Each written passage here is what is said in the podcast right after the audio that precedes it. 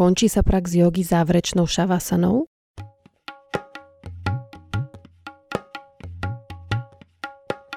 V tejto epizóde sa porozprávame o tradičnej škole jogy uprostred rýžových polí na indickom vidieku, v ktorej študenti bývajú v jednej domácnosti so svojím učiteľom a jeho rodinou.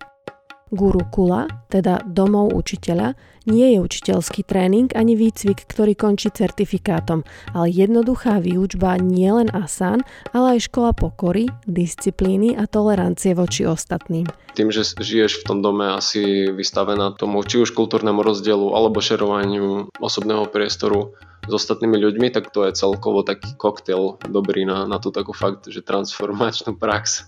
Monika a Martin porozprávajú o svojom výcviku, celodennom režime a povinnostiach, ale aj o tom, čo ich učiteľ učí aj mimo hodín jogovej filozofie byť v tom prostredí a pozorovať toho učiteľa, ako sa on vyrovnáva s tými dennými situáciami. E, raz je učiteľ, potom vyjde vonku a syn sa s ním začne hrať, potom už je zrazu otec, manžel. Monika Majvitorová a Martin Jurčišin začali na základe svojej skúsenosti v Gurukule vnímať jogu nielen ako prácu na samých sebe, ale aj vo vzťahu k svojmu okoliu. Založili si vlastnú značku jogových koberčekov z organickej bavlny, ktoré pre nich vyrábajú miestni tkáči z okolitých dedín. Dávame si veľmi záležať na tom, kde sú vyrábané, ako sú vyrábané, v akých podmienkach tí ľudia pracujú.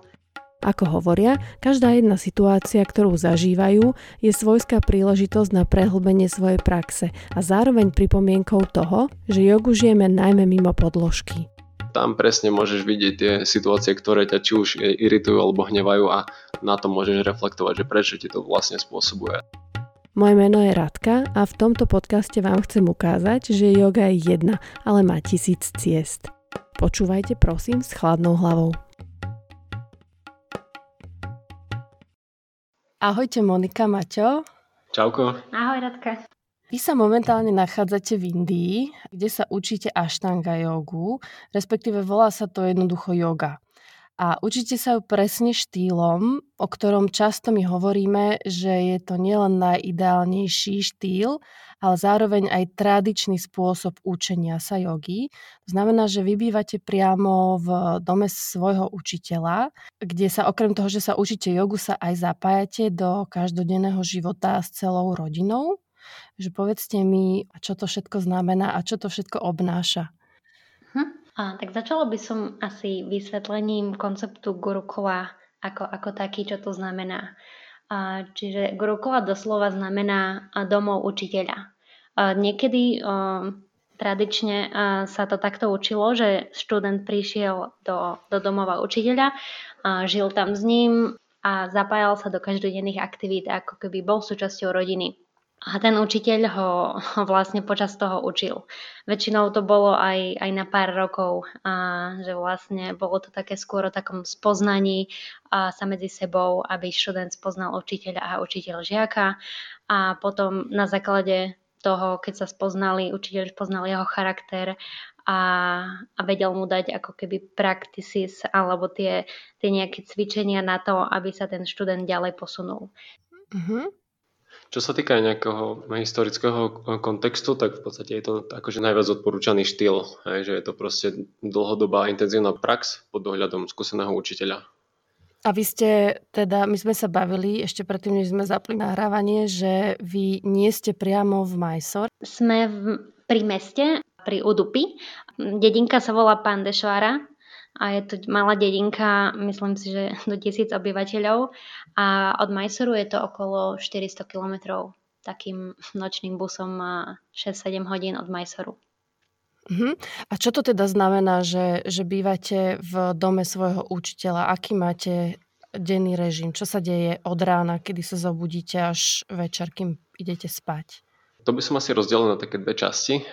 Vysvetlenie, ako tá gurkula funguje. Možno na takú tú technickú a potom tú vý, výučbovú. Uh-huh. Takže v dome býva učiteľ s rodinou, má manželku a jedného syna.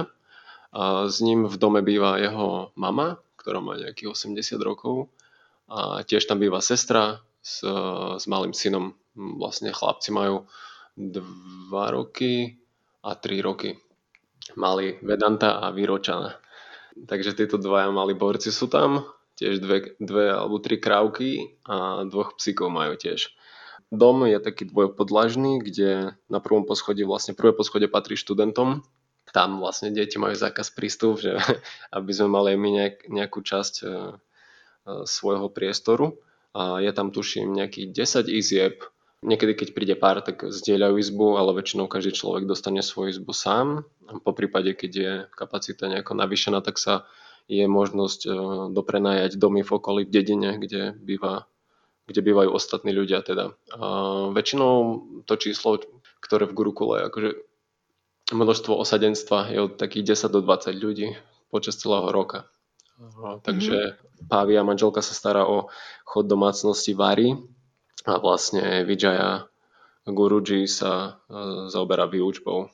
A vy voláte, e, teda váš učiteľ sa volá Vijaya, k nemu sa ešte dostaneme, voláte ho Guruji? E, to je individuálne. On sa v prvom rade považuje za praktikanta a neučiteľa. On sa stále smeje, že jeho do, do tej pozície dostali ľudia, že on seba vníma ako, ako, ako praktikanta, ktorý zdieľa svoj priestor a miesto na prax s ostatnými praktikantmi, čiže je, je otvorený zdieľať, čo sa naučil a niekto ho volá Guruji, niekto ho volá Vijaya, niekto ho volá Vijay. Čiže je to, je to dosť individuálne a nevyžaduje sa žiadna takáto nejaká hierarchické pomenovanie, alebo jak by som to nazval.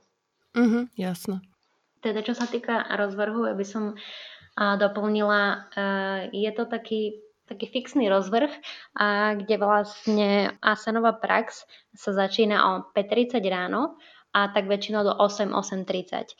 Nie je to dané, niektorí študenti, ktorí chcú začať skôr, môžu začať od 2. o 3. kedy chcú, ale vlastne o 5.30 Vijaya príde do, do šaly, začne, začne mantrou, čiže aj keď niekto už praxuje, tak sa to celé zastaví, a dáme si spolu mantru a potom pokračujeme v praxi.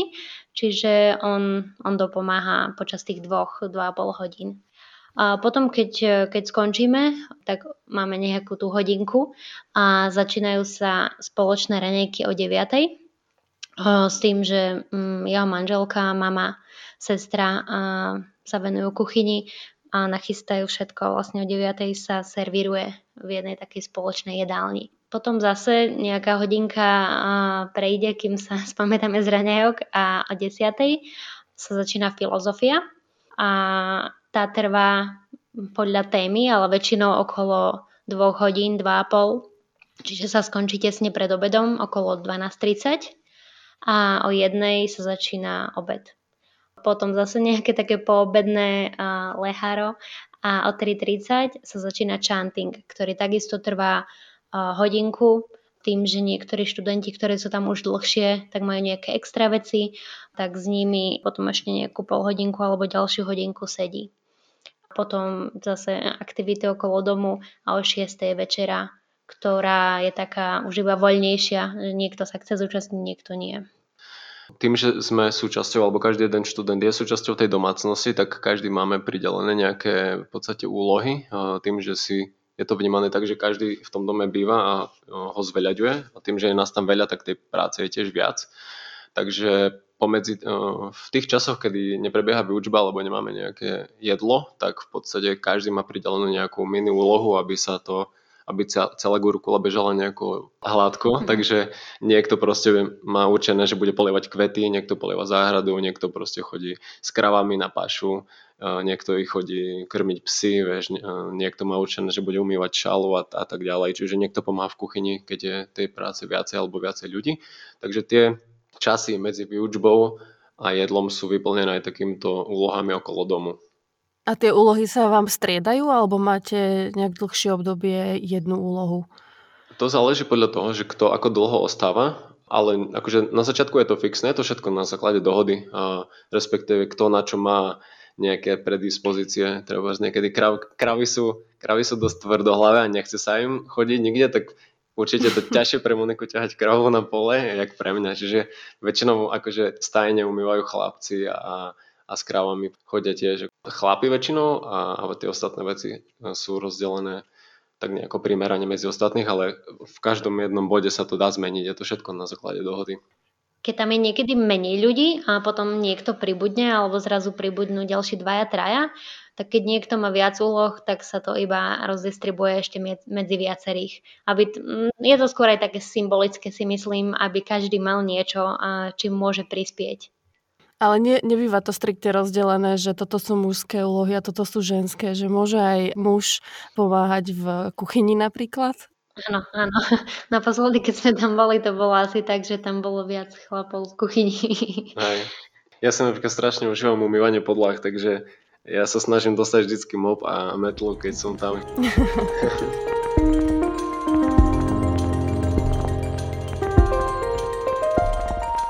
Dobre, tak poďme si teraz ešte, že rozobrať tie jednotlivé časti vašej výučby na také drobnejšie. Začneme tou asanovou praxou. Ty si hovorila, že, alebo Martin hovoril, že od 5.30 do 8.30. To sú 3 hodiny v podstate, ale vy praxujete 3 hodiny? Trvá to tak dlho, alebo je to normálne ako majstor štýl, že každý si ide svoju sériu, to, čo daný deň zvládne a aké všetky série sa učíte a tak ďalej a ako veľmi striktne napríklad sa berie, že aby ste nasledovali tú sekvenciu podľa Pataby Joyce'a. Uh-huh. Využuje sa, ako, ako to poznáme, tá sekvencia Pataby Joyce'a a štangová a čo sa týka času, ja by som povedala, že áno, možno nie všetci praxujeme 3 hodiny, ale 2,5, no 2, 2, 2,5 určite. Je to také celé mm, ako keby pomalšie, pretože už len tým, že sa to začne ráno skoro a vlastne horí tam iba sviečka, nie je tam žiadne svetlo, je tam v okolí veľmi ticho, čiže je tá, tá atmosféra celá skôr taká, taká kľudná, že nie je to, že proste prídeme, zasvietime svetla a proste ideme cvičiť za, za hodinku a pol všetko odmakať.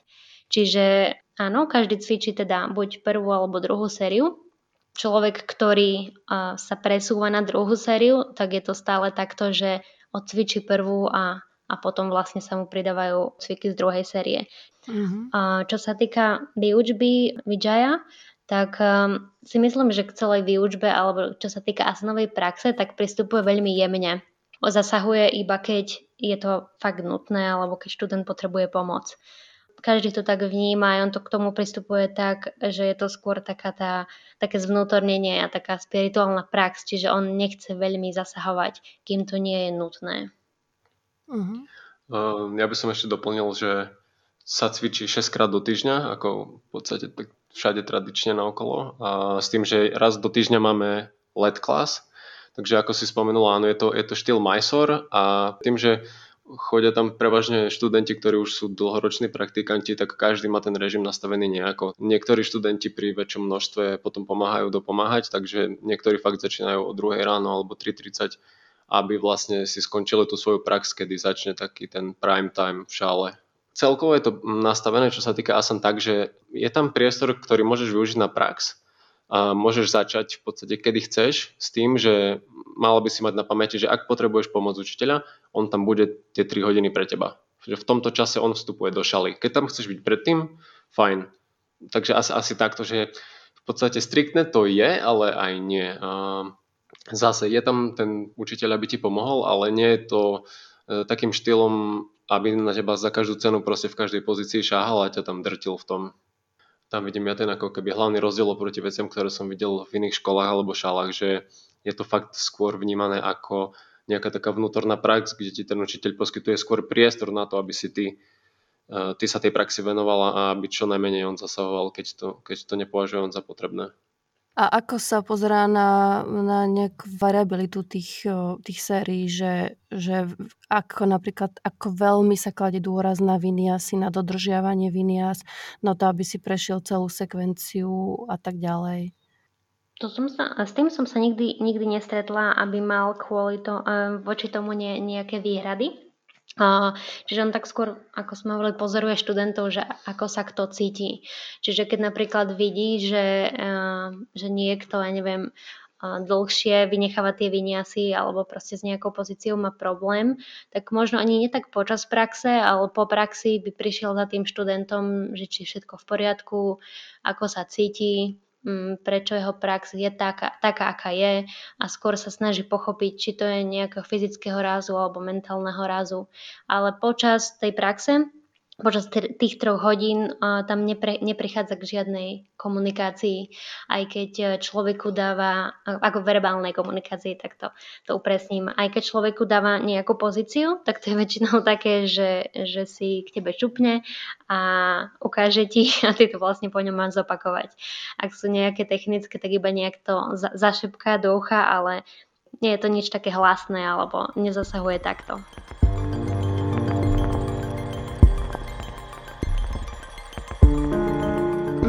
Tak poviem si vlastne povedať viac aj o tom samotnom učiteľovi ešte predtým, než prejdeme k tým ďalším častiam dňa, lebo mnohí, e, ktorí majú nejaké skúsenosti z Majsoru, poznajú učiteľa Vijaya, ktorý učí aštangu v Majsor. Predpokladám, že e, toto je iný učiteľ. Je to iný učiteľ, takže jeho celé meno je Vidvam doktor Vijaya Kumar Manja a tento Vijaya pochádza z brahminskej rodiny z malej dedinky Pandešvar, ak sme už spomenuli predtým, pri meste Udupi. A v podstate po ukončení jeho štátnej školy, e, keď mal asi 10 rokov, tak odišiel do svojej prvej gurukuly, ktorá bola v Šringeri. V, tom, v tejto oblasti alebo v meste Šringeri je jedno zo štyroch Advaita centier, ktoré založil Shankaracharya asi 800 rokov pred našim letopočtom.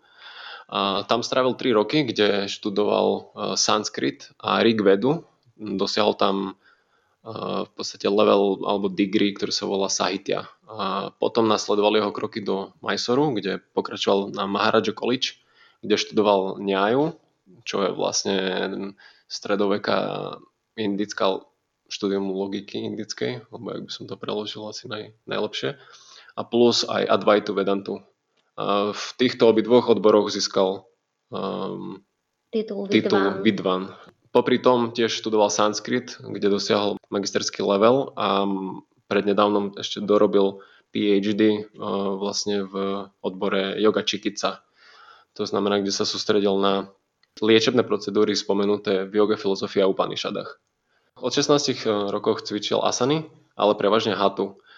A až potom, keď bol vlastne v tej Maharaja Mysore College, tak sa stretol s e, západným učiteľom Alexom Medinom, ktorý ho naučil Ashtanga Vinyasu. A potom spoločne začali cestovať uh, jednak po Indii aj po svete, kde robili všelijaké kurzy, kde Vijaya vysvetľoval, teda učil sanskrit a Alex Asany a spoločne sa takto nejako doplňali. Až potom jedného dňa prišiel taký call z domu, že už by bol na čase sa vrátiť domov a pokračovať v tradícii a prebrať zodpovednosť za rodinné záležitosti. A tam nastal taký veľký zlom v jeho živote, kde, kde mal taký prvý súboj vnútorný.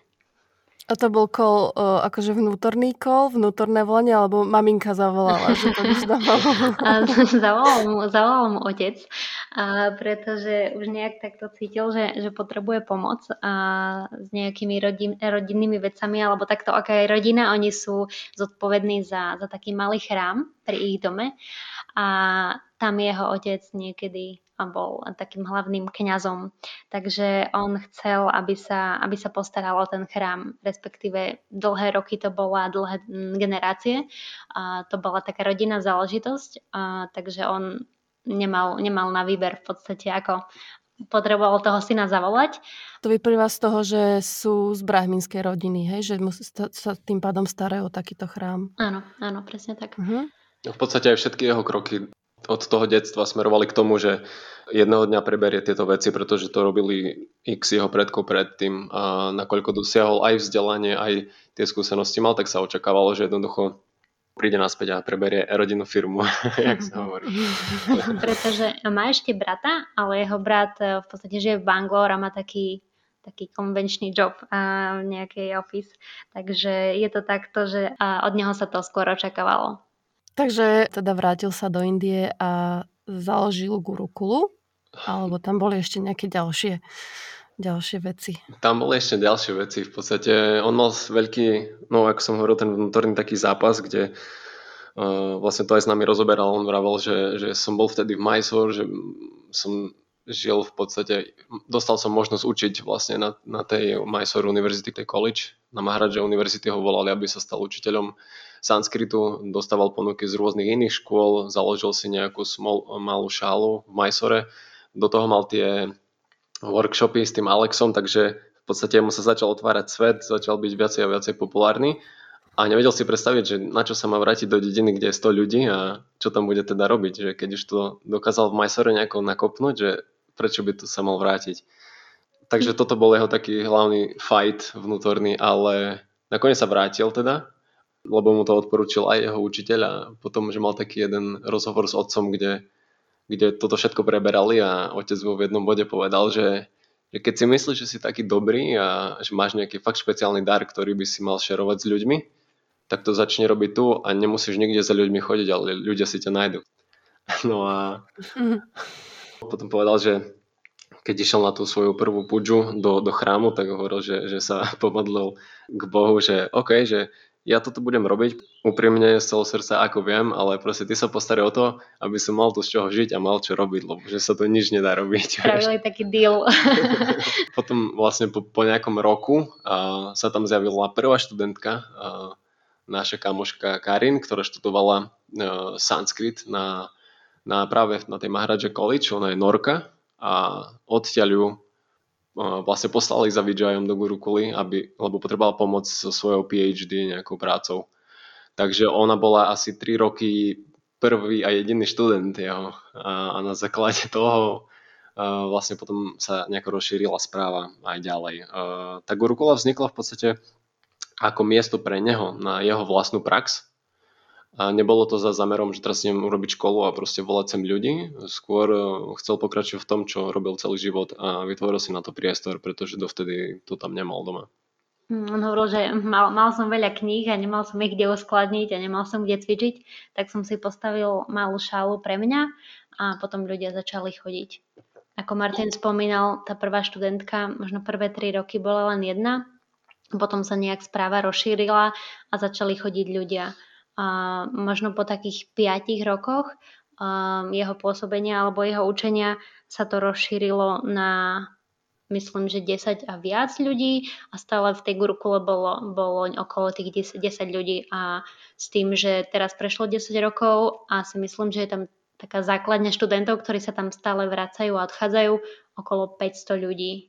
S tým, že v jednom, v jednom bode je tam maximálne 20. Je to fakt celé také, že tu je priestor, je tu učiteľ, príď, zober si, ostaň koľko potrebuješ. V podstate Gurukola neponúka žiaden teacher training alebo nejaký fixný program. Jediné, čo ponúka, je študentský program. To znamená, že môže sa stať študentom a prísť študovať tam a straviť nejaký čas. S tým, že vlastne sa verí, alebo mm, celkový taký koncept toho je, že iba človek, ktorý má dlhoročnú svoju prax sa môže stať jedného dňa učiteľom nie je na to proste limitovaný nejaký čas. A, čiže toto je taký hlavný koncept, že jednoducho nikto ti nikdy, aspoň Vijaya ti nikdy nesľubuje proste žiaden papier alebo certifikát, že po mesiaci budeš takýto učiteľ. Čiže toto tam vôbec neexistuje a nefunguje. A čo sa týka nejakého, nejakej platby, tak vlastne tým, že ten kontakt s tým učiteľom je založený na nejakom vzťahu, proste blízkom študent-žiak a sa vlastne verí, že ten prenos informácií je neoceniteľný a že je vlastne ťažko zmonetizovať nejakú znalosť, e, pretože pre každého to má inú hodnotu alebo nejakú inú cenu. Tak e, vlastne keď študent opúšťa Gurukulu, tak ponúka dakšinu alebo vlastne ju dáva učiteľovi, čo je vlastne finančná, finančný obnos, keďže je to dar. proste dar, závisí na študentovej momentálnej finančnej kapacite v tom danom momente. Takže sa platí na konci, potom ako ty odchádzaš, hej? alebo teda tesne predtým, ako odchádzaš, ako si skončil uh, ten celý program alebo svoj pobyt? Mhm, záleží. Stretli sme, sme sa teda aj s konceptom, keď sme tam prvý, prišli prvýkrát. Taká jedna baba, čo tam je dlhšie, a tak nám povedala, že by to malo da- byť tam na začiatku, kvôli tomu, že je to aj taká prax toho, že ni- nič neočakávaš a že vlastne nie je to také, že o, skončím, no toľko sa mi to páčilo, dám toľko, alebo nepáčilo sa mi to, dám menej. My sme to stále dávali na začiatku, tým, že sme ako keby bez nejakého toho očakávania, že proste toto môžem momentálne dať, tak, tak to dávam. Hej, v podstate je lepšie to dať na začiatku. Zase nikdy nikto ti nepovie žiadnu konkrétnu cenu a to je tiež súčasť takej nejakej praxe aj pre nás na začiatku bol, že ako ohodnotíš tieto informácie. Tým, že v dnešnom svete sme z, ako keby sa stredávame len s tým, že všetko má cenovku a rozhoduješ sa na základe tej ceny, že, že áno, nie, kdežto pri tomto, pred tými troma rokmi nás to prvýkrát tak prinútilo sa zamyslieť, že wow, že nie len tá cena, ale že ako to má pre mňa hodnotu. A celková myšlienka za tým celým, prečo to takto funguje, je vlastne, aby každý jeden človek, ktorý má záujem študovať, aby tú šancu dostal. Aby to nebolo spojené na vlastne finančnú situáciu. No akože v tom zmysle je to presne prax aj pre toho učiteľa, ktorý by nemal nič očakávať, vieš. Uh-huh. Uh-huh. A keď fakt ako nemáš žiaden príjem alebo nemáš peniaze, tak sa viete dohodnúť aj za nejaký fakt, že výmene za pomoc, alebo že vlastne nie je to ako keby len, len výmena tých peňazí. Presne tak. Tá výmena tej energie môže byť proste znalosť za znalosť, alebo peniaze za znalosť, alebo zase nejakú inú prácu, formu energie za, za, za to učenie. Čiže v podstate primárne nikomu by nemalo byť odoprené sa vzdelávať vlastne v tejto, v tejto oblasti.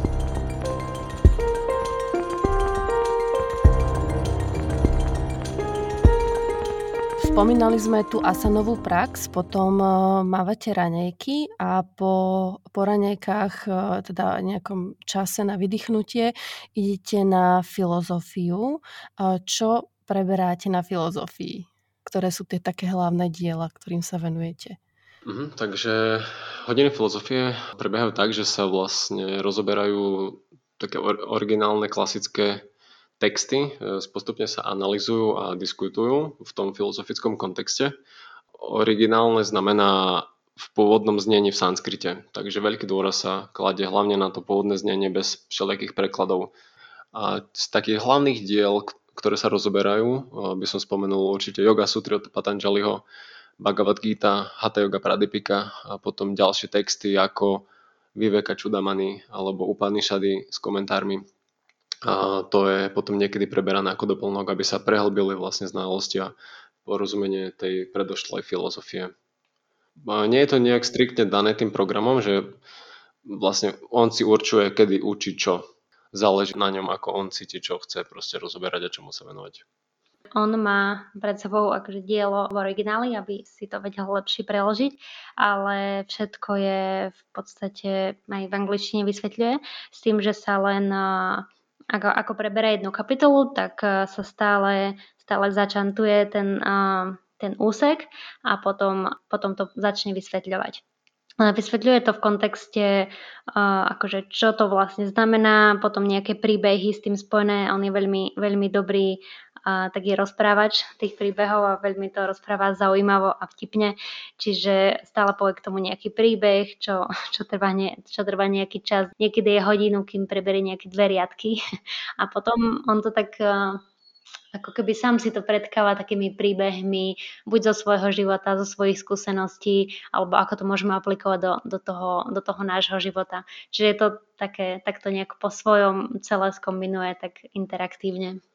Je to robené spôsobom takým, že hoci kedy sa môžeš prihlásiť a niečo, na niečo ukázať alebo niečo opýtať sa dovysvetliť, keď ti niečo napadne, ale nie je to robené formou tak, že sedíme v kruhu a teraz, že kto čo si myslí a kto, kto jak sa cíti, že tak ja si myslím, že to je toto. Môže to byť tak a proste nie je to týmto štýlom robené, čiže jednoducho je to doslova vyučba, on vyklada ten text, on ti ho pre, prekladá, dá ti x nejakých príkladov a potom to už je v podstate asi súčasť aj tej výučby, že ty máš nad tým rozímať a rozmýšľať a nájsť si v tomto svoje pre seba, čiže to už je skôr také individuálne. Zase je to asi také, by som povedal, že tá, tam spočíva tá tvoja prax, že, že ty máš proste s tým textom a znalosťami pracovať.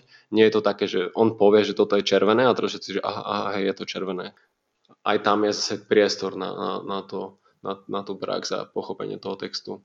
A ako by ste povedali, že, že na čo sa tak vo všeobecnosti kladie najväčší dôraz v tej výučbe? Že čo si z toho ako takú najhlavnejšiu myšlienku odnášate? je ťažko vybrať nejakú jednu časť. Skôr si myslím, že, že to miesto ponúka ľuďom nahliadnúť na, alebo vidieť alebo zažiť tú takú komplexnosť toho celého. Že sa to tak pekne všetko doplňa a z každého trochu proste niečo robiť. Hej? Že ak sa vraví, niekde som čítal taký príklad, že tak ako má 8 stupňov tá yoga, že aj telo má viacej časti a nepoužívaš len ruku proste, jednu. Čiže musíš celé telo nejako používať trochu a takým štýlom mám pocit, že sa vlastne to prebieha aj v gurukule, takže určite to nie je nejaké hardcore, proste, že teraz ideme drtiť asany a lamať kosti, ale zase to nie je ani nejaké vágne, hej, čiže všetko má svoju, akože pri všetkej serióznosti a tradičnom prístupe a má to nejakú takú zlatú strednú cestu. A potom zase tým, že žiješ v tom dome asi vystavená tomu či už kultúrnemu rozdielu alebo šerovaniu, šerovaniu osobného priestoru s ostatnými ľuďmi, tak tam presne môžeš vidieť tie situácie, ktoré ťa či už iritujú alebo hnevajú a na to môžeš reflektovať, že prečo ti to vlastne spôsobuje a tak ďalej. Takže podľa mňa je to hlavne tá intenzívna prax a tým, že si pod dohľadom učiteľa asi limitovaná nejakým, nejakým tým komfortom svojim, na ktorý sme zvyknutí každý z domu, tak to je celkovo taký, taký koktail dobrý na, na tú takú fakt, že transformačnú prax. Uh-huh. Ja by som asi dodala len to, ako, ako Martin hovoril, že áno, mm, ide to tak e, jedno, jedno s druhým, ale tým, že on sa teda väčšinu jeho času štúdia venoval filozofii, a tak ako keby naj, naj, najviac vysvetľuje to alebo najviac sa venuje tomu. A čo sa týka chantingu, takisto ďaká tomu, že pochádza z brahminskej rodiny, tak to bolo s ním od detstva. A čiže je to také pre ňoho prirodzené, že vie tú správnu vyslovnosť, vie presne, aké, akby, aká, aké vibrácie má tá mantra mať a na to kladie veľký dôraz, aby to bolo správne vyslovované, aby to bolo správnou intonáciou začantované a tak.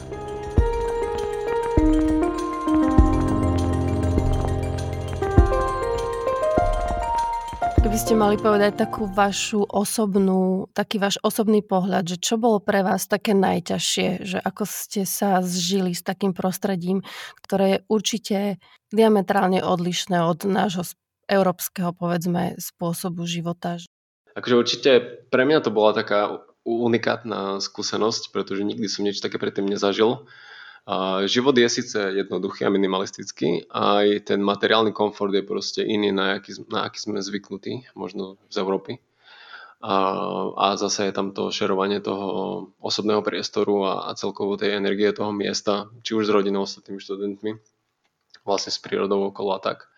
A je tam tiež iný vlastne kultúrny kontext, hej. Takže vidieť tieto veci alebo zažiť ten taký šok je pre veľa ľudí asi, asi taký najväčší oriešok na rozlusknutie. My sme už nejaký čas boli aj predtým na cestách, čiže nás, nás to až nejako mega nezaskočilo, by som povedal. Mňa skôr prekopilo v dobrom, že, že vôbec také miesto niekde existuje. Že máš všetko proste dookola prispôsobené na to, aby si sa mohol tej praxi venovať a v podstate všetko okolo ťa len k tomu podporuje. Je tam strašne málo impulzov, ktoré by ťa ako keby zvádzali z cesty, alebo hej, že nemáš tam proste tú potravu pre myseľ až takú. Čiže ono tam pomerne rýchlo dochádza k takému nejakému ukľudneniu tej mysle, pretože nemáš tie všetky podnety okolo. Skôr sme to brali ako prínos, nie ako, ako na škodu, lebo keď už sme tam šli za tým účelom, že sa teda ideme učiť, tak sme to brali ako ten benefit, že á, aspoň, aspoň proste nie je to mesto a nemám tu kaviareň, tam kaviareň, obchod, kde vlastne tá myseľ stále chce ubiehať. Čiže je, fakt prispôsobené na to, aby sa, aby sa venovala len tomu tu a teraz. A hej, je to, je to asi individuálne, že s, akým, akými, s akými očakávaniami tam prídeš. Možno nie akože naše osobné skúsenosti, ale z toho, čo sme videli, že ľudia západní alebo mimo Indie majú problém práve s tým nedostatkom stimulov, že či už mentálnych alebo fyzických, vieš, že nie je to ten meský život, že doslova tam nič nie je, vieš, si v strede rýžových polí a najväčší, najväčšia partia asi keď ideš v nedeľu, keď máš voľno na zmrzlinu do mesta, vieš, že to je. A potom to rozdýchávaš ďalší týždeň, lebo proste si nezvyknú to na taký naval ľudí a hej, neviem, potom také veci typu, že tá prax je fakt intenzívna, lebo keď sa to tak spočíta celé, tak je to aj 6 hodín denne proste intenzívnej praxe, či už je to ten chanting, filozofia, sústredenie, vieš, asany, čiže to, na to ľudia nie sú väčšinou zvyknutí, čo sme aj videli, treba z Mysore, že ľudia to berú jak dovolenku, kde si dajú ráno hodinovú prax a potom proste cmurkajú kapučino celý deň v kaviarni, že to není proste, to nie, tam nie je dovolenka a myslím si, že ľudia, keď idú s tým takým očakávaním, že si tam idem oddychnúť a, a že bude to všetko fajn, tak potom rýchlo zistia, že toto asi nechcem momentálne riešiť. Aj to, že nemáš, nemáš prístup je, jesť s ostatnými, vieš, napríklad aj oni, kňazi nikdy nejedia proste s ľuďmi, že väčšinou je to tak oddelené, nešeruje sa ten priestor. Ale Preto... držiava sa to tak, hej? Hej, hej, hej. No v podstate je to tak, že je tam jedna veľká jedáleň, kde si všetci posadajú a len e, vlastne jeho žena Babia serviruje jedlo. Čiže vždycky serviruje jedlo len jeden človek. Je to striktne dané tým, že vlastne nikdy si ty nič nenaberáš, nedotýkaš sa hrncov, a jednoducho človek, ktorý to varí a pripravuje, tak on serviruje s tým, že najprv sa najedia študenti a hostia vlastne posledný je učiteľ so ženou s tým, že je to tiež taká, je to typ praxe, kde vlastne, uh, vlastne on zje to, čo mu ostane. Nikdy nevie, či mu niečo ostane, koľko toho ostane. Vieš, že keď máš proste sambare, rýžu, nejaký šalát, tak niekedy zostane len rýža, vieš, že ľudia sa opustia, jedlo je dobré, niekedy sa stalo, že, že proste neostalo nič, vieš, čiže že to je tiež už pre nás, keď sme tam boli dlhšie, sme to vedeli, že to tak je, ale proste noví ľudia nevedeli, čiže niekedy sa tak stalo, hej, že bolo tých ľudí viacej, jedla bolo menej a proste každý išiel na dupľu a nabral si trikrát a rodine proste neostalo jedlo, čiže... Je to taká, je to taká vzájomná, vzájomná prax, by som povedala, že jeden musí myslieť na toho druhého. No a vlastne e, k Ashtanga joge patria na, prvom, na prvých miestach jamy a niyamy. E, máte vy nejaké špeciálne vyučovanie teoretické o jamách a niyamách, alebo to skôr vnímate, že tou každodennou praxou a tým každodenným životom sa učíte a príjmate za svoje? Uh-huh. Čiže čo sa týka uh, toho te, nejakej tej teoretického vysvetlenia, zažili sme to asi len raz, uh, keď to Vijaya vysvetľoval. Tým, že ako Martin uh, spomínal, tak tam prebieha k výučbe uh, tých textov a kníh, ktoré ako keby nepretržité, on si ako keby vyberá. Čiže nikdy to nie je také že od základov, že poďme si prebrať tých 8 stupňov jogy. Až na to, keď je nejaký zorganizovaný workshop, Uh, naposledy to bolo, keď tam bola skupinka Francúzov. Uh, študentka z Gurukuly dlhoročná priniesla skupinku švoj, svojich študentov. Tým, že boli začiatočníci, tak Vijaya to prispôsobil tak, že, že sa venoval um, od základov vysvetleniu tomu, toho, tej 8-stupňovej jogy. Čiže vtedy uh, raz asi, keď som ho počula vysvetliť takto teoreticky, od základov aj tie jamy a niamy. A, a inak to je, ako si, ako si spomínala, že to je skôr také praktické. Skôr je to učené alebo mm, odpozorované v tom, v tom dennodennom živote.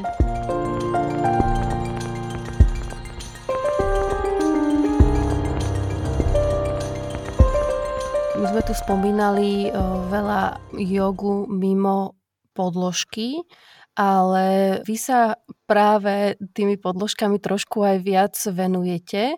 Konkrétne tak, že vy ste založili svoj malý biznis s jogovými podložkami. Čo bol taký hlavný impuls pre vás s týmto začať? Alebo kedy ste vôbec vstúpili na takúto textilnú podložku? Takže čo sa týka nejakých prvých krokov, tak eh, tým, že Monika absolvovala cestu do Indie prvýkrát sama, lebo sme nemohli e, ísť spolu, takže ona sa vrátila s takým suvenírom e, v podobe jogového koberčeka. A dôvod prepnutia z podložky na koberček u mňa bola hlavne praktická časť, pretože ja som dosť veľký potič, takže sa, sa dosť, dosť proste zo mňa leje, keď cvičím a vždycky som mal problém s tým, že som sa na podložke strašne šmykal a nejako som to nevedel tom, sa tomu či už vyhnúť, alebo to nejako proste vykryť počas praxe. Čiže keď mi priniesla Monika Koberček, tak, tak som bol taký, že wow, že toto je úplne že život life-changing experience, že, že, že konečne proste to vyrieši všetky moje miseries v živote. no a, takže to bol taký prvý, prvý impuls a ale ten koberček mi dlho nevydržal, pretože som ho roztrhal pri praxi a a, a videl som v tom nejaký potenciál, že, že proste je to super vec, e, je to úplne neznáma vec, ale, ale chcelo by to proste nejako upgradenúť. Takže keď sme sa potom vrátili do Indie, tak sme sa tomu začali venovať intenzívnejšie a sme hľadali koberček podložku, ktorá, ktorá bude fakt, že nadúpaná. A trvalo nám to ďalší pol rok asi, alebo rok, kým sme niečo našli vyhovujúce a ďalších x koberčekov sme roztrhali, alebo ja som roztrhal, uh, pretože to nemalo stále taký štandard, aký by sme chceli. Keď sme ho aj teda našli a vrátili sme sa po nejakom čase zase do, do Bratislavy na Slovensko, tak uh, naše kroky prvé hneď viedli do, do jogových šál. Zaparkovali sme hneď v Prakrity a tam vlastne sme boli tuším jediní, ktorí sme mali koberček v tom čase a Jaro nám ich pochválil, že teda, že wow, koľko aké pekné koberčeky, že skade sú a a potom nejako tak pomaličke, pomaličke sme začali za sebou aj tú, tú lokálnu komunitku. Až sme si uvedomili, že teda wow, že, že fakt to tu neexistuje, nikto to nepozná, kdežto pre nás to už bolo normálne, pretože v Indii alebo pomerne Majsore to má dosť veľa ľudí tým, že je tu teplo a sa strašne všetci potia, čiže ten koberček fakt musíš používať, lebo bez neho neprežiješ asi. Teraz v poslednom čase sme, sme sa ešte ako keby viac do toho preli aj, aj z toho, že máme viac času a chceli sme zohnať ako keby eš, ešte nejak to, nie, nejak to upgradenúť, ešte zohnať nejaký lepší materiál alebo zistiť, čo je všetko za tým. Čiže v pozlom čase sme začali vyrábať koberčeky z organickej bavlny a takisto sme sa pustili do testovania farieb z ajurvedských byliniek. Čiže vlastne už nie len nie len akože ten koberček ako taký, že, že bavlnený, ale vlastne da, dať dôraz aj na tie materiály, čo vlastne môžu benefitovať na, nás a našu pokožku a potom takisto aj to, že ako sú tie koberčeky vyrábané. Čiže si necháme, ako dávame si veľmi záležať na tom, kde sú vyrábané, ako sú vyrábané, v akých podmienkach tí ľudia pracujú. Pretože tu v Indii, keďže ten textil je veľmi akože prítomný, veľmi, veľmi veľa fabrik tu je, tak mm-hmm. majú veľmi veľké znečistenie aj tej vody, hlavne na základe, na základe tých syntetických farieb alebo toxických farieb. Čiže my sme sa stretli osobne s jedným, s jedným výrobcom, ktorý má rodinnú firmu a začali posledných 5 rokov testovať tie ajurvedské farby, čiže oni doslova zozberajú bylinky alebo nejaké k ním prídu a doslova v tej bylinkovej farbe alebo v tom výlohu sa tie, sa tie textílie mačajú a farbia. Čiže to tam bolo také aj v podstate premostenie z toho, že OK, už keď sa venujem nejakej aktivite a je to nejaká pracovná záležitosť, tak urobiť to čo najtransparentnejšie a najkvalitnejšie e, zase s nejakým férovým prístupom, aby tam nedochádzalo k nejakému zneužívaniu, e, či už proste nejakému fyzickému tlaku alebo nejakej ekonomi- ekonomickému zneužívaniu, čo sa vlastne veľakrát deje práve v tomto textilnom priemysle. A že zase nám to len obšírilo obzory, vlastne, že, že, že ako veľmi ovplyvňuje to, čo podporíme svojimi peniazmi a čo to všetko ovplyvňuje. Veľakrát práve sa spomína hlavne tá akože zneužívanie detí na prácu a žien a že proste sa im nevyplácajú mzdy, ale ten, ten textilný priemysel je proste oveľa, oveľa širší. Tam či už dochádza k tým farbám alebo pe- samotnému pestovaniu tej bavlny, jednoducho sa úplne drancuje tá príroda, ľudia majú proste rakovinu práve z tých farieb sú odstavení od pitnej vody, pretože všetko sa to vypúšťa len tak vonku. Takže práve preto sme chceli mm, vyvinúť alebo, alebo zabezpečiť produkt, kde dokážeme proste sa tomuto všetkému vyhnúť. A, a taký paradox je, že tiež v podstate počas teraz počas korony, tak e, sa tá výroba odstavila, lebo však boli lockdowny a, a nemohlo sa robiť a tak. A tiež vlastne vzniká ďalší fenomén, E, tým, že naše koberčeky sú robené ručne, tak zase, že, že, že vlastne remeselníci strácajú, tá tradícia sa stráca, pretože mladým sa nechce sedieť za tými krosnami a radšej utekajú do väčších miest alebo chcú proste, každý chce mať iPhone a robiť uh, manažera za počítačom a niekto proste sa nechce venovať tradičným remeslám, čiže aj takým štýlom sa snažíme aspoň nejako zakonzervovať tie tradičné remeslá, ktoré tu boli po tisícky rokov.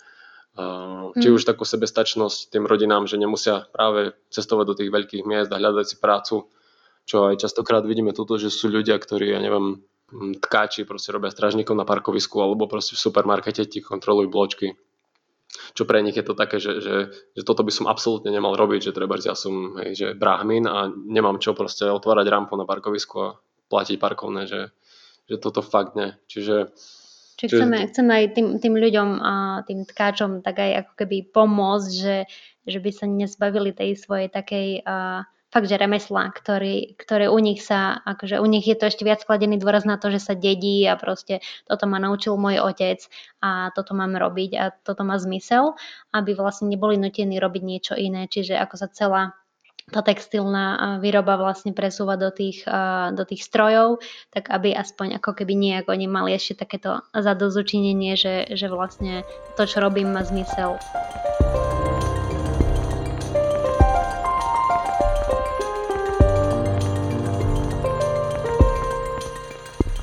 Takže vy ste si vlastne zohnali materiál a oslovili ste priamo nejakých lokálnych tkáčov, ktorí vám vyrábajú tieto podložky. Väčšinou, čo sme sa tu stretli s nejakými pracovnými modelmi, tak eh, v Indii to funguje tak, že tu neexistuje taký multitasking, ako u nás. Čiže tu máš človeka na... Jeden človek robí jednu pracovnú, proste úkon pracovný, takže tkáč iba tká, farbiar farby eh, a tak ďalej a tak ďalej. Takže celý musíš vyskladať nejaký ten, ten, nejakú tú reťaz tých procesov, a, lebo nerobíte to vždycky len tá jedna firma. Takže my sme zohnali človeka, ktorý uh, vedel zohnať zase organickú bavlnu a on potom vlastne ten materiál rozniesol do rôznych dedín, kde tí tkači žijú pretože väčšinou oni robia všetci z domu, majú home office všetci. Čiže všetci majú home office predtým, kým bol home office cool. A, Before a... it was cool, áno. Takže funguje to tak, že on im proste zloží materiál, povie im všetky naše požiadavky a potom si to príde vyzdvihnúť. No a s tým sú samozrejme spojené ďalšie také úsmevné situácie, kedy sú to ľudia, ktorí žijú doma oni nežijú zase pre tú prácu, majú deti, rodiny, pijú čaj, čiže vieš, niekedy tie deadliny proste absolútne nestihajú, že stále sú to remeselníci, že dneska prší, tak proste nerobím a také, vieš, že a na to tiež, akože my sa nesnažíme tlačiť, preto snažíme sa robiť akože nejaký väčší buffer na to, ale je akože fajn byť súčasť toho takého iného procesu, ako, ako byť hardkorovo nastavený na nejakú lean výrobu, že proste na, na sekundy a minúty nastavený. No napríklad sranda bola pre nás taká, že, že keď nastal lockdown, tak sa všetko zastavilo a my sme vlastne si povedali, že no, že to je super, lebo vlastne teraz môžete narobiť kopec, akože v kľude, lebo že aj tak ne, nefungoval pošta, lietadla nelietajú a takto. A, a že vlastne sa to všetko nachystá a keď sa to všetko otvorí, tak vlastne budeme nachystaní. Kdežto ich mentalita bola také, že voľno. že, však presne, že lockdown, tak nerobíme nič, vieš. A potom po tom lockdowne, ak sa to všetko rozbehlo a my, že no, že ste boli dlho bez prachov a že, že poďme proste robiť objednávky, teda, že, že máme ďalšiu objednávku pre vás a oni, že no, to bude tak, že povedal nám trojnásobne dlhší deadline, vieš, a my, že čo, že však, že ste nemali príjem proste tak dlho a tak, že jak, jakže trojnásobne, no však vieš, tu človek začne byť lenivý a my sa nechce teraz naskočiť do toho tempa, jak predtým, že jednoducho, že ti to dodáme neskôr. A, a teraz, že ber alebo neber, to, tam, tam ani nie je proste priestor na nejaké vyjednávanie, tam je, že všetko alebo nič, vieš. A my, že wow, ok, že to s tým fakt sme nepočítali. Zase, zase to je taká iný typ praxe, že čo s tým urobíš Iná teraz, škola. Mm-hmm. Aj, aj, že jednoducho musíš to prijať, jednoducho, prečo sa ti to deje, čo, ako z toho vykorčiluješ a, a čo ťa to má asi naučiť a Čiže aj v takých proste, v každodenných situáciách vidíš nejaké lekcie, z ktorých sa môžeš vždy proste brutálne priučiť novým veciam. A asi e, čím väčším odporom človek ide voči takýmto situáciám, tak tým viac narazí. Že tam asi jediná cesta je sa proste poddať tomu. Určite si myslím, že keď presne vytváraš ten odpor, tak sa ukracuješ o kopec, e, o kopec lekcií. Že vlastne prídeš s tým pohárom plným, vieš, už sa do neho nič nezmestí a prichádzaš sama, sama seba ukracuješ o nejaké veci. Ja vlastne teraz, ako sa o tom rozprávame, tak ja mám otvorený váš web a, a pozerám tu e, na toho pána, e, ktorý je teda tkáč. Celý čas, ako sa bavíme o podložkách, tak pozerám na jeho fotku. Pán, ktorý sedí za tým tkacím strojom a pozerá do foťáka, tak ma napadla taká otázka, že aké sú reakcie týchto ľudí, že keď im ako keby dáte prácu a, a veľmi pekne ste to tak opísali, že sa snažíte aj uchovávať to ich tradičné remeslo, aby potom nemuseli robiť také tie iné bullshit joby, aj na ktoré sú odchádza, odkazané. Že, že, že cítite takú nejakú vďačnosť z ich strany, alebo sú skôr takí, že hrdí, alebo typická indická ležernosť. Ja si myslím, že v prvom rade oni nechápu, že čo takí dvaja mimozemšťania tam robia v tej dedine, lebo akože to sa stretávame či už aj v tej v dedine v Gurukule, jednoducho tí ľudia nedokážu pochopiť, že prečo niekto minie toľko peňazí, aby pricesoval do Indie a že prečo je práve v ich dedine, keď tam nič nie je. Vieš, to je taký fakt, že tráva je zelenčia u suseda. Čiže presne to asi, oni majú problém to pochopiť, že, že na čo to chceme vôbec vidieť, lebo väčšina tých ľudí má rôzne skúsenosti, treba z iných sfér a jednoducho e, tým, že India je obrovská, tak tu sa ide proste brutálne na objemy a jednoducho veľakrát sa stane, že ty nepotrebuješ poznať svojho dodávateľa alebo že jednoducho ty si proste zadáš objednávku mailom, zaplatíš a nikdy sa s tým človekom nestretneš.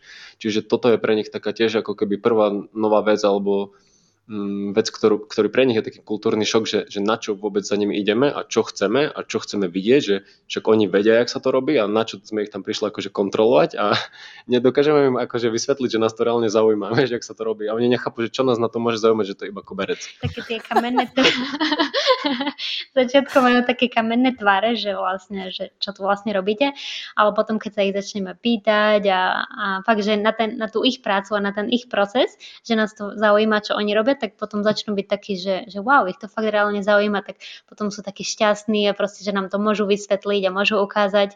A taká tá ako keby pokora a vďačnosť, že fakt, že, že majú tú prácu, ako keby si možno uvedomujú aj aj že kvôli nám, že to chceme podporovať a chceme podporovať tú ich prácu. Čiže potom, keď odchádzame, nás, nás vyprevádzajú až po bránu, že, že sú ako keby radi, že, že nás poznali.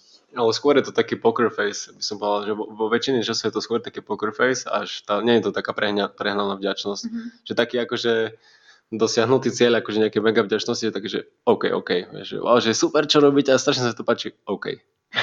to je, vo väčšine prípadov, že to je asi najväčšia emocia, čo dostaneš od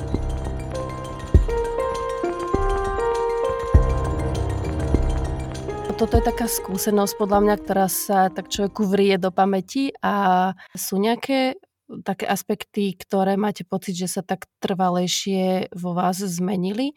Vaše vnímanie, náhľad na niektoré veci, na život?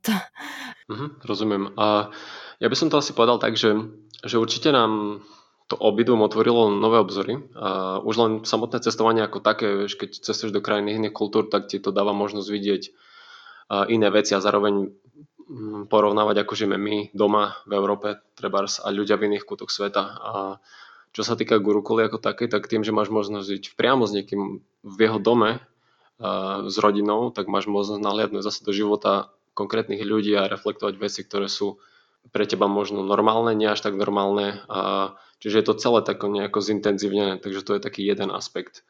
Do toho samozrejme, keď sa ti pripojí prax, tak vlastne vnímaš tie veci možno viac a povedal by som, že ti to dáva taký priestor na, na to zamýšľanie sa. Čiže pre mňa asi bolo vidieť ten iný spôsob života a, prístup k veciam ten odlišný prístup a dávali mi to možnosť sa nad tým celým zamyslieť, že vlastne to, čo som ja považoval za normálne, vôbec nemusí byť normálne. Proste niečo, čo je nenormálne pre mňa, je normálne pre niekoho iného a teda, že, že, že žiaden taký nejaký konštrukt neexistuje. Že nič nie je nenormálne a nič nie je nenormálne. Čiže tak, jak si to nastavíš, tak tak to máš. Čiže u mňa to bolo skôr také, že po, pomohlo mi to ešte viacej vidieť, že svet nie je čierno a že veci sú komplexné a že väčšina tých všetkých vecí sa deje v tom sivom priestore medzi tými dvoma extrémami ako ako sa priklonenie na jednu alebo druhú stranu. Raz sme mali takú jednu hodinu a tam sme vlastne rozoberali, že, že čo teda, že, že si v Gurukule a všetko je fajn a svet proste je rúžový a, a, a všetko sa ti darí a proste máš navarené a môžeš si praxovať, ale že, že to nie je všetko. Vieš, že, že on sa vyjadril tak, že, že myslíte si, že najväčší jogini sú proste v jaskyniach v Himalajách? Že práve naopak, že najväčší jogini a tí najtvrdší hardkoroví praktikanti sú v mestách, lebo je, je oveľa ťažšie udržať si svoju prax v meste a aplikovať tú prax do každodenného života, keď stretávaš ľudí, keď vykonávaš tú svoju prácu. Čiže veci takého typu, že či to, čo robím, má zmysel, poškodzujem tým niekoho, robím tú e, prácu, pretože ma baví, alebo pretože musím platiť účty, že pomáha mi tá práca rozvíjať sa, alebo ma proste ničí nejakým štýlom. Čiže no, na to tiež veľakrát prizvukoval, že, že deň sa nekončí tým, že si skončíš avasanu a akože máš za sebou 100% dňa, ale že práve toto ti má pomôcť len získať nejaký ten balans, nejakú tú clarity a, a vlastne s týmto, s týmto naloženým zásobníkom proste nejakej satvickej energie máš vyraziť do dňa a v podstate šíriť tú satvu nejako a, a aplikovať to do tých svojich každodenných vecí. Um, u mňa by som, by som povedala, uh, že hlavne ten pobyt v Gurukule mi dal taký insight do toho, že ako vlastne žiť ten život aj po tej praxi rannej asanovej, lebo keď sme predtým žili v Bratislave alebo, alebo v iných kútoch sveta, tak stále to bolo také sústredené, že ok, ráno prax a potom rýchlo práca alebo niečo, nejaké také denné povinnosti. A nikdy mi to nejak nedávalo zmysel, že, že to je všetko, že ok, zacvičím sa ráno asany a čo ďalej, že chcem s tým niečo viac. Že to šavasano sa ako keby tá jogová prax skončila. Hej? Mm-hmm. Kdežto teraz to je také, že som mala pocit, že sa začína. Že áno, samozrejme, spravila som si asany, šavasana a že až teraz sa to začína. Čiže e, u mňa sa to, u mňa sa to tak ako keby prehodilo a hlavne vlastne v tej gurukule mne sa to tam páči oveľa viac napríklad ako Mysore, pretože ako keby mi to nestačilo si dať ráno, si dať ráno len tie asany a potom žiť ako keby taký meský život, že nemala som nejaký dostatok, nemala som pocit, že to je úplne to, čo chcem. Čiže v tej gurukule mi to pomohlo veľmi byť v tom prostredí a pozorovať toho učiteľa, ako sa on vyrovnáva s tými dennými situáciami, ako vlastne si on organizuje ten deň, ako keby má rôzne role počas toho dňa raz je učiteľ, potom vyjde vonku a syn sa s ním začne hrať, potom už je zrazu otec, manžel, že vlastne aké, aké tie roly v jeho živote a, a ako, ako k ním pristupuje.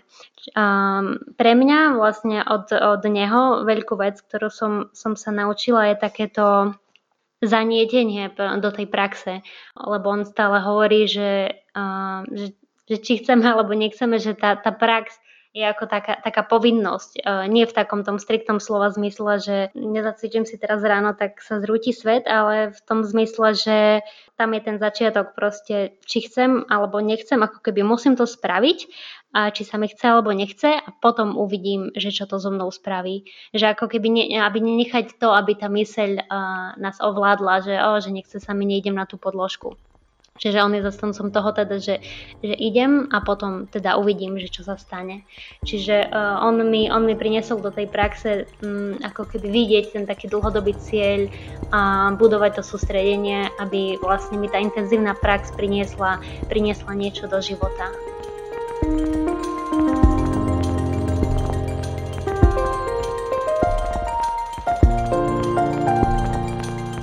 Na záver ešte malá prozba a veľké poďakovanie. Ak sa vám podcast páči, pokojne ho zdieľajte či odporúčte tým, koho by mohol zaujímať. Poteším sa, ak kliknete na odoberanie nových epizód vo vašej podcastovej aplikácii. Nápady na novú tému či hostia mi môžete poslať cez môj Instagram na rdk počiarkovník yoga. Ďakujem za počúvanie.